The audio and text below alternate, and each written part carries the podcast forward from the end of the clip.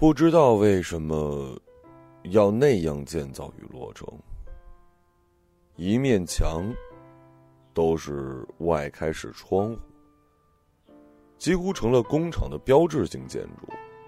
人们不会称它为公司、宿舍、学校，或者是作坊。窗户与窗户之间的距离，被敞开的窗户总量占比。窗户玻璃上的不平滑，被制造出的传统循环花纹，摸上去除了生锈味儿，还掺杂着其他难以言喻的味道的铁指甲。这种铁矿上用玻璃胶嵌着九片或者是十二片玻璃的窗户，人们一眼就知道，这里是工厂，不是别的地方。这是一个手袋厂。如果仔细去观察，会发现窗户以外的墙体上也是不平整的，肉眼可见的粗砺感从墙根处铺至了三楼楼顶。没有人去研究为什么要用这种质地的外墙砖，毕竟这个不在学识范围之内。只知道，当手上粘附着不想被人看见的浊物时，可以在转身的瞬间抹在那儿。长久下去，大概一米到一米五的外墙颜色总是与两米以上的外墙颜色有所不同。很显然，这不是被雨水所致的斑驳，也不是岁月所致的陈旧。一楼厂门两边尤其明显。那里总是聚集着七点四十五分至七点五十八分的人群。只有这个时间段，故事才开始成型，但没有人能说得清。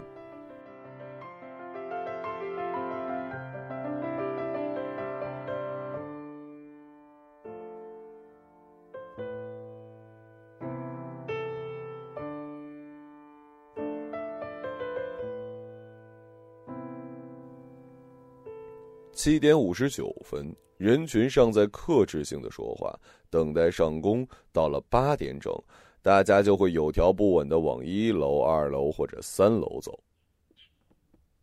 往往妇女们走在前面，小伙子走在后头。那些即将成型的故事，或许就是被这两分钟打散的。徐荣玉是众多妇女中的一个。排除打卡前的那段与人八卦的十三分钟，他开着电动车从家到工厂，加上停车打卡，不过才十一分钟，不算远。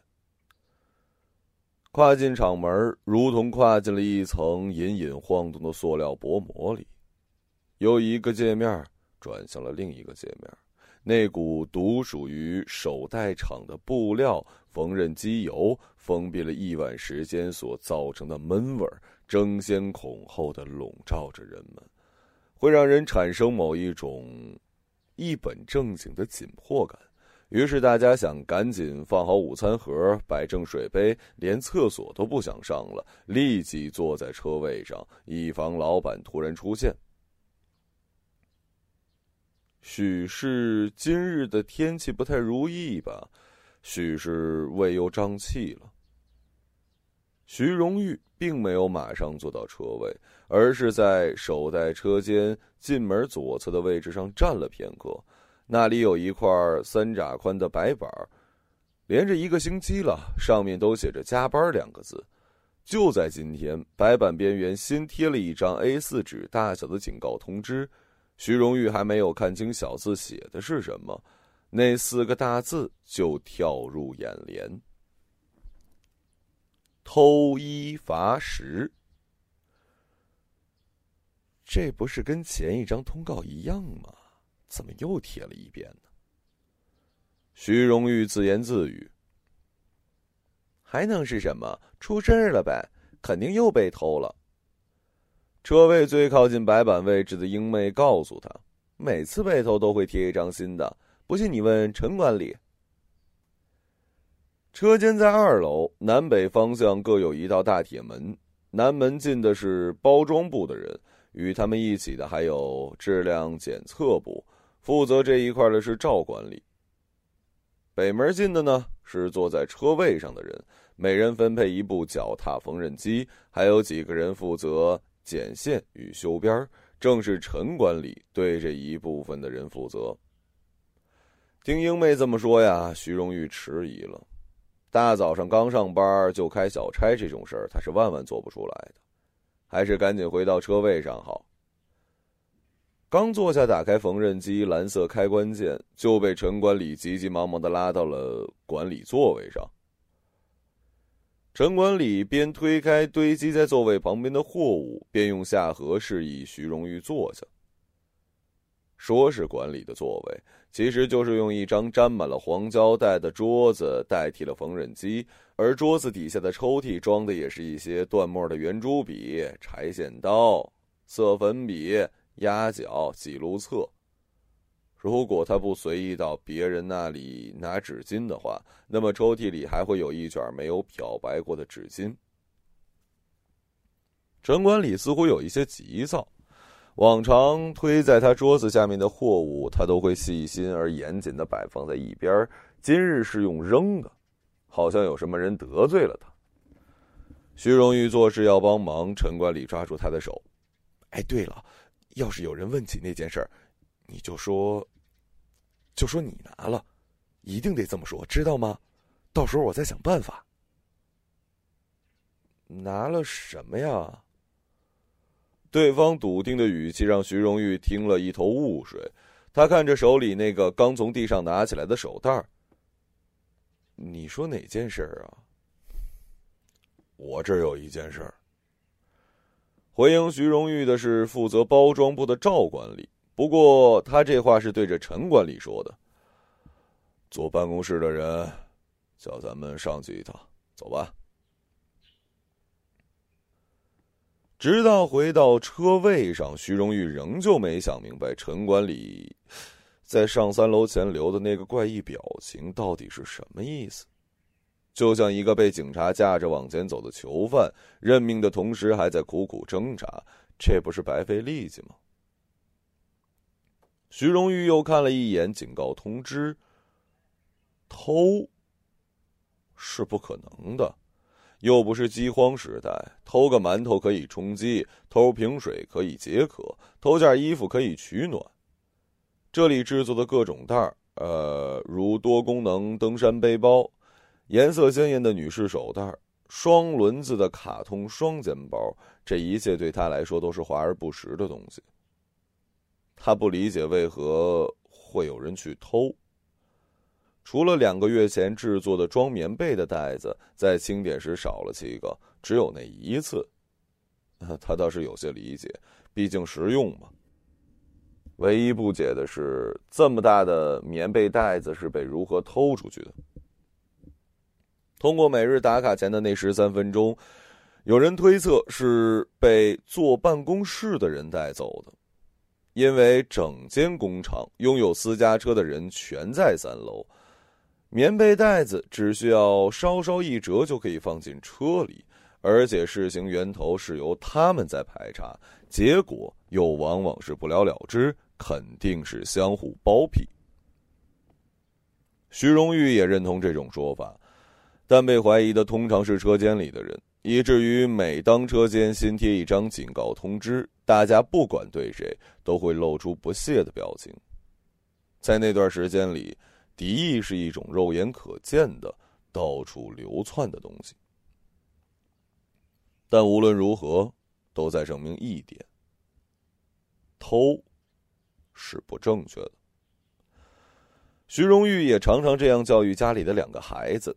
那次他们偷了水库下方某户人家栽种的甜瓜，被他发现之后，拿着细竹子狠狠的打了一顿。他看着他们手指上被打得皮开肉绽，说不出什么响亮的语句，只一个劲儿的告诉他们：宁愿惨死，也不要做窃贼。说多了，这句话就简了，变成了铭刻于心的四个字：宁死不偷。好在两个孩子已经成年，明年就得上大学了，所以徐荣玉再也不用担心他们会犯这种低级错误。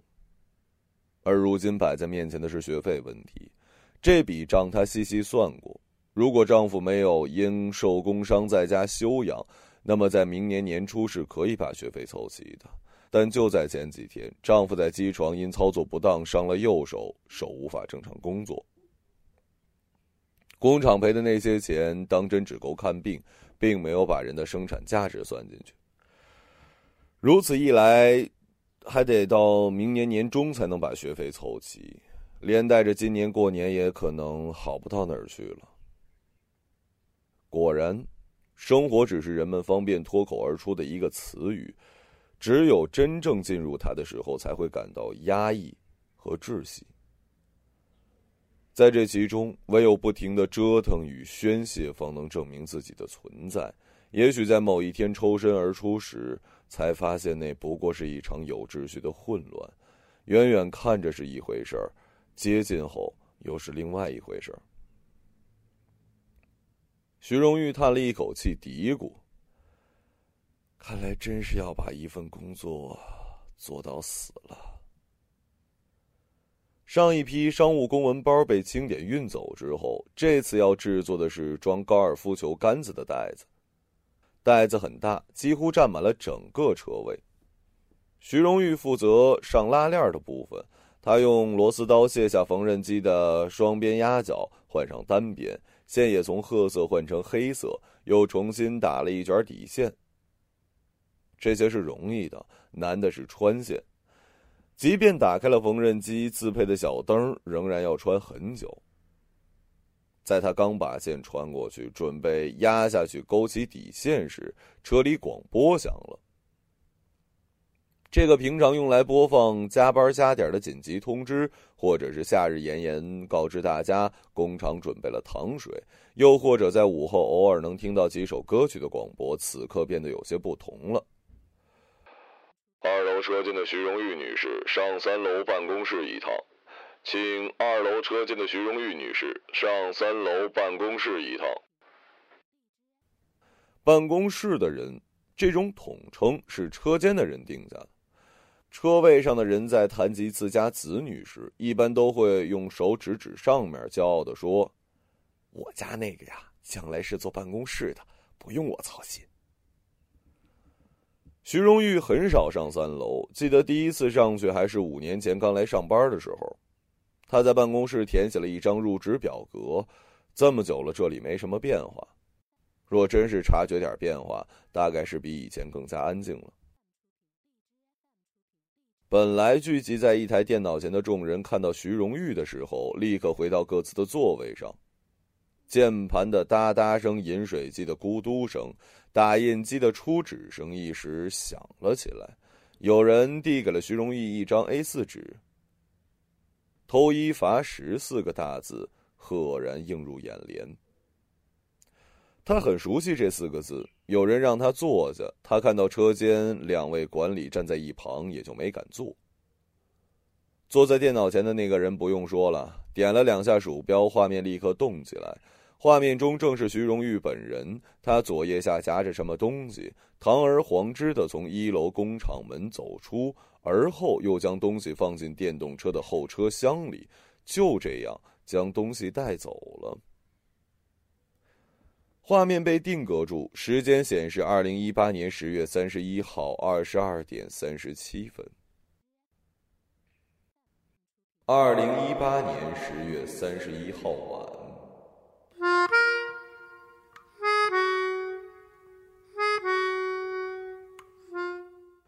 车位忙完了商务公文包的这大批货，就是包装部最忙的时候。碰巧月末要交货，货车已经进了厂门，准备装货。跟往常一样，车间的两位管理在手袋数量表上签字，两人都在无异常那一栏打了勾。按照往常，一旦出现数量对不上等问题，双方会相互推责任。等闹到三楼办公室，上面的人也会以找不出缘由搁下辞职，或者是源头工厂鉴于与这个手袋厂合作多年，会重新材料配料再过来补工。好在数量不是很大，因此大家不是很上心，只是偶尔会把通知换一遍以示警告。也许是临近下班吧，也许是大货刚运走，大家都松了一口气，车间氛围松懈了不少，连去上厕所的次数也增多了。陈管理在进厕所前拉住徐荣玉，指着白板下方的黑色塑料袋子装着的东西，告诉他：“那些是要拿到工厂外做加工印花的。如果下班铃响了，我还没有从厕所出来啊，你就帮我拿给老刘，就是那个印花厂的老刘。”记得吧，他会在工厂外边等着你，记得啊。哎，对了，如果门卫问呢，你就说是外加工，已经登记在册了啊。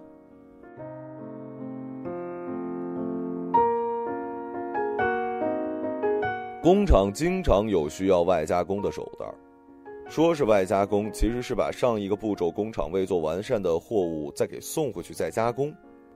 数量大部分不大，大部分是后来需要补的货，一般也不着急。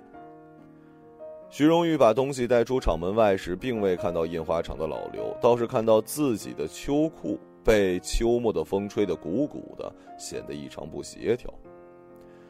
陈管理骑着电动车出厂门的时候，还跟门卫寒暄了两句。徐荣义记得这一幕。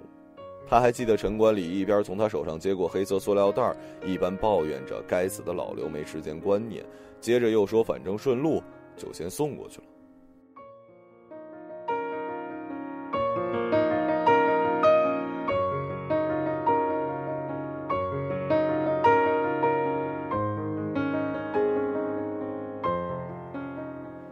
徐荣玉终于想起自己这两天为何会对“偷”字敏感。以及那晚，他之所以会在路口目送陈冠礼骑着电动车远去的背影，因为在他眼里，随之远去的同样是一个偷子。除了黑夜与冷风，这一切将无人知晓。即使在白天，三楼办公室的灯光依旧晃眼。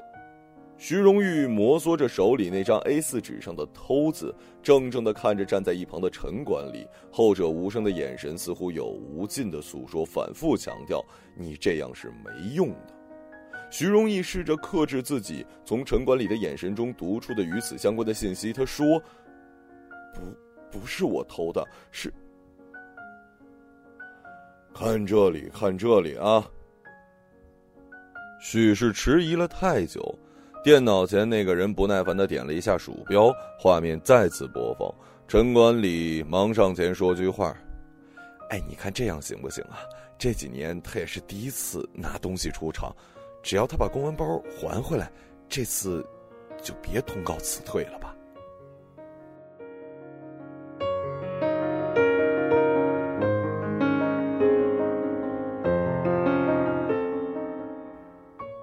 辞退。从三楼下来的时候，徐荣玉脑海里一直蹦跶着这两个字。他无法想象自己在这种情况下被辞退是怎样的狼狈与可笑。他甚至无法去消除与破解自己之所以会沦陷于此。从某种程度上来说，是由他人生中无数个犹豫不决与错误选择所决定的。几十年了。在某个节点之前，他一直以为自己是果断的，并且在果断下做的选择也是正确的。最怕的就是幡然醒悟，却又接近老年迟暮的那一天。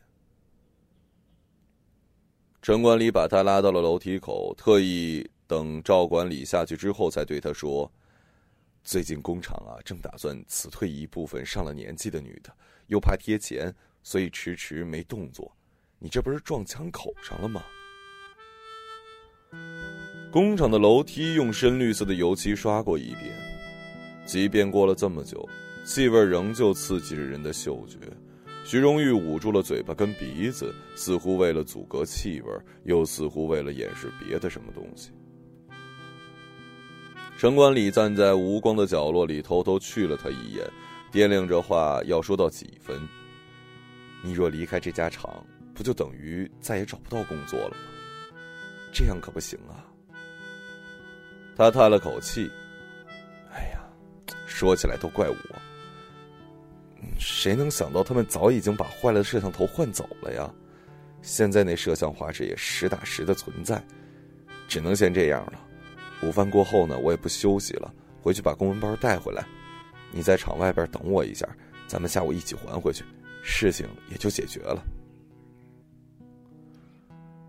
也只能这样了。徐荣玉实在想不出更好的办法。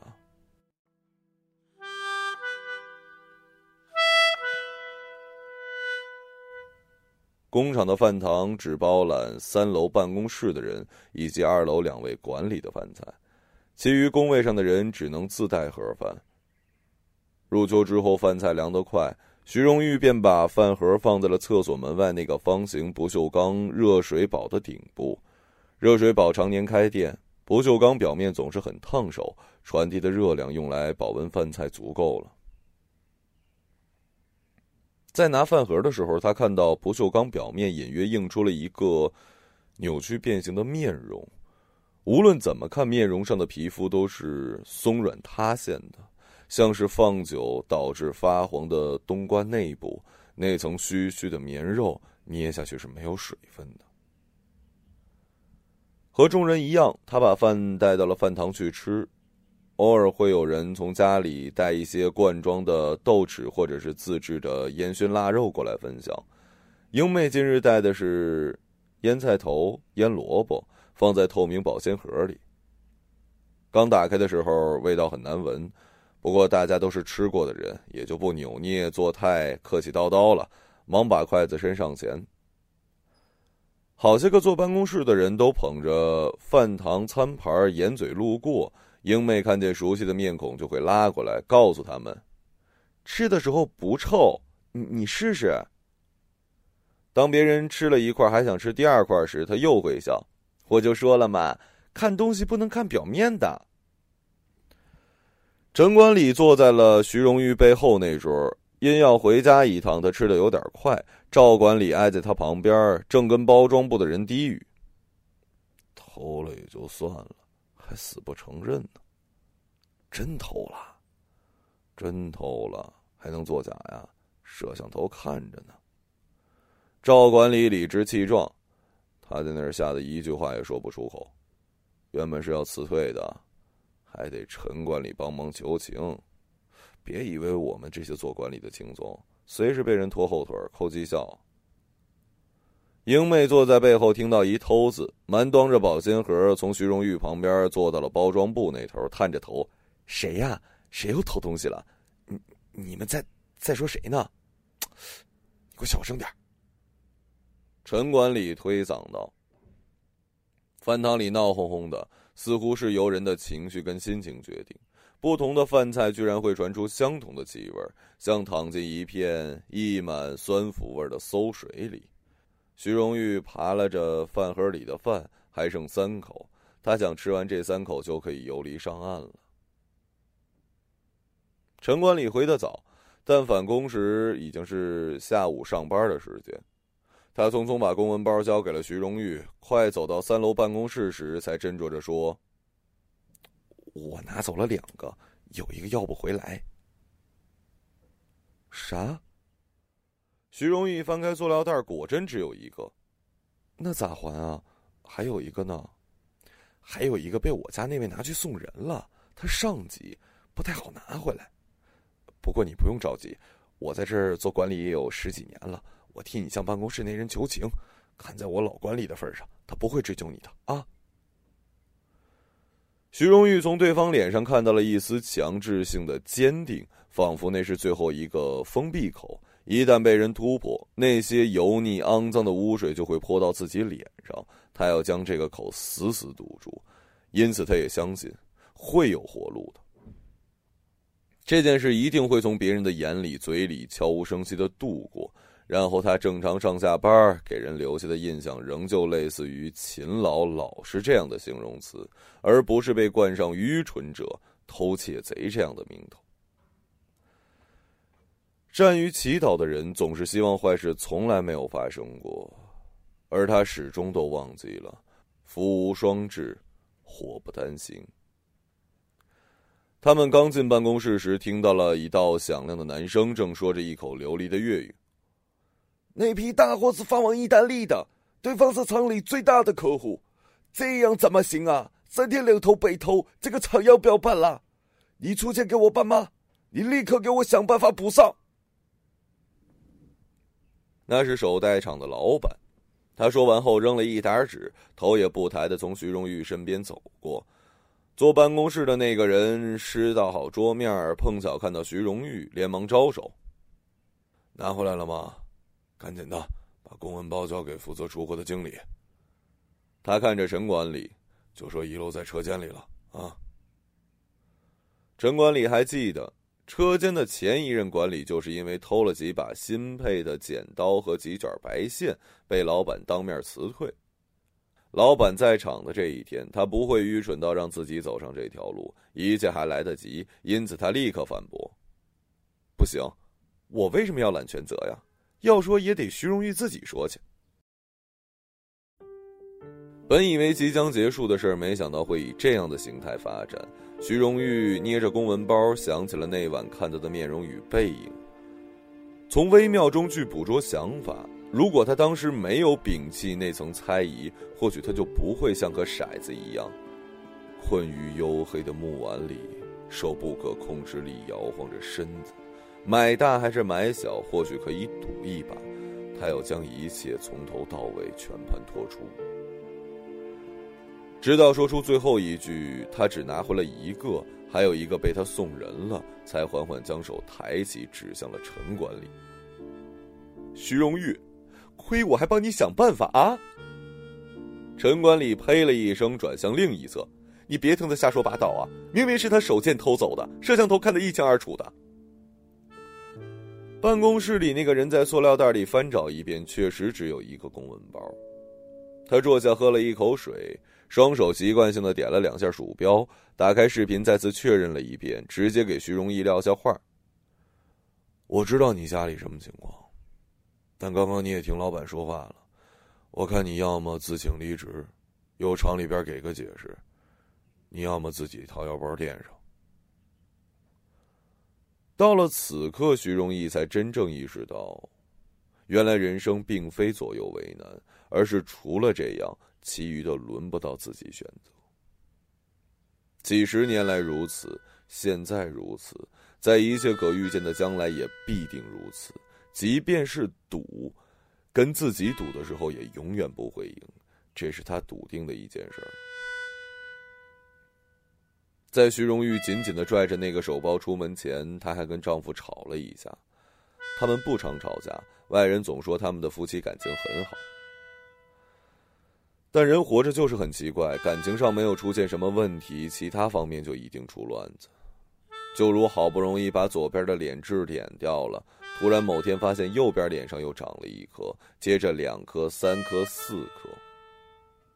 或者说，即便所有方面都出问题了，人就会在心底进行一场较量。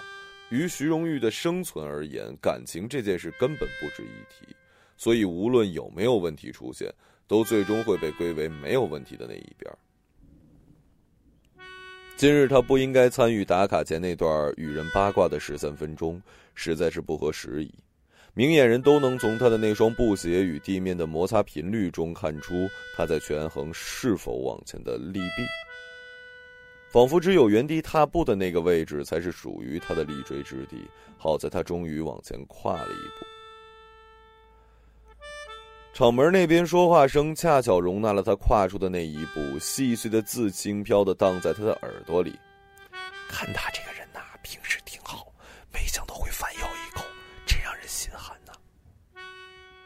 说话的人碰了碰陈管理：“你呀，这是好人没好报。那个东西真的能看出是谁偷的吗？”有人指着摄像头：“这不一眼看出来的事儿吗？”就是他偷的，还能有谁呀？英美一边说着，一边把右手伸到后头扯了扯本应包着的臀部，却又陷入骨沟内的内裤边儿。他的下半身呈现出不自然的姿势，一只脚微微抬起，但也只是一会儿的事儿。徐荣玉在边上听到了内裤橡皮筋弹向肉体而发出的特殊声音，同时的也听到了车间的开门声。那些应该听到和不应该听到的话，全都消弭于逐渐聚集在楼梯口的脚步声。像往常一样，故事被打散的不成形状，谁都知道是怎么回事，但也总是说不清。徐荣玉没有进车间，而是直接上了三楼。他等了几分钟，办公室那个人才坐在位子上，双方都没说话。在无形之中，似乎都觉得只有行动才可以填补这即将成型的尴尬，也是此刻唯一一种保留尊严的方式。办公室比以往要安静，连键盘都吝啬到不舍得发出一点声响。徐荣玉无法分辨这其中将酝酿什么，他只是动作单一的把手包放在办公桌，很整洁的手包。或许不该用整洁来形容，是那种被收藏在衣柜深处，不到迫不得已不会拿出来见天日的手包，一个有着浓郁樟脑丸气味的手包。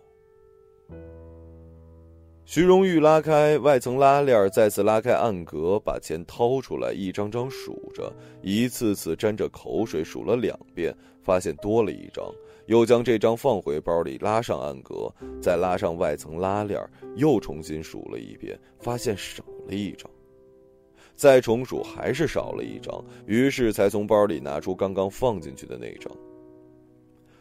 办公室的人接过钱，放在点钞机上。徐荣义还在祈祷，千万别少一张才好。即使他已经在家里数了很多遍了。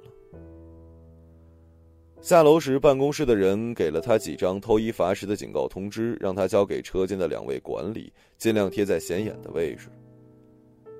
这些 A 四纸大小的纸张，像容貌、身份粘贴单一样，通告的某一个人。尽管内容和之前并无二致，但是还会让人心生抵触。他一度在怀疑自己，直到最后一刻，他才清楚的认知到，这不应该是他，也不代表他。那个老老实实在缝纫机前，双手稳定的将手袋推入针脚的另一边，左脚一下又一下踩着踏板，进行着日复一日工作的那个人，才是他呀。走完这几步楼梯。他就要踏出那个吵闹的车间，纵使那些声音会在下一秒迅速的收回、止住、掩饰，他还是要跨出那一步，融入那个被排斥的空间，并且要满心欢喜。这件事是如何演变的，他很清楚，但这大半生是如何一天天过下来，最终达到这种境地的，他几乎没有记忆。当年执着于那份对抗生活的力量，他至今没有找到，有可能永远也找不到。徐荣玉只知道，生存下去是他人生的第一要义。